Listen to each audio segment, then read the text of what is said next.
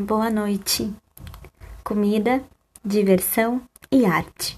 O que essas palavras têm em comum? E o que isso tem a ver com a formação cultural de professores? Extremamente relacionadas. Essas palavras indicam alimentos.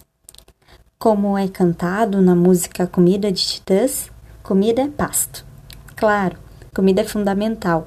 Precisamos nos alimentar para sobreviver mas acredito que para viver precisamos de diversão e arte.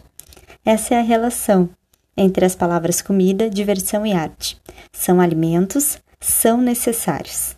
Aí alguém pensa, mas diversão e arte? Que necessidade há nisso?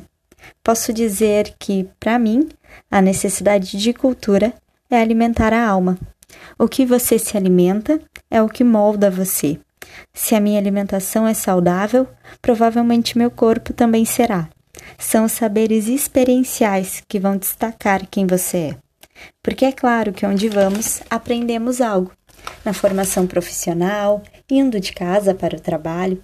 Mas e se eu acrescentar nos meus saberes diversão e arte? Mais experiências terei e acredito que mais interessante ficarei. Ouço essa música desde pequena.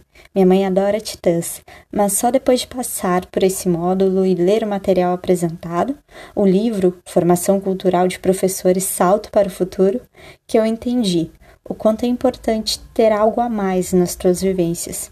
Essas vivências vão denominar quem você é, vão te moldar verdadeiramente.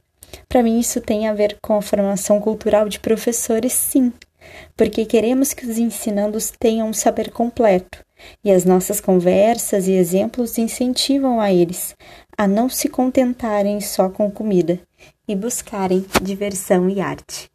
Obrigada!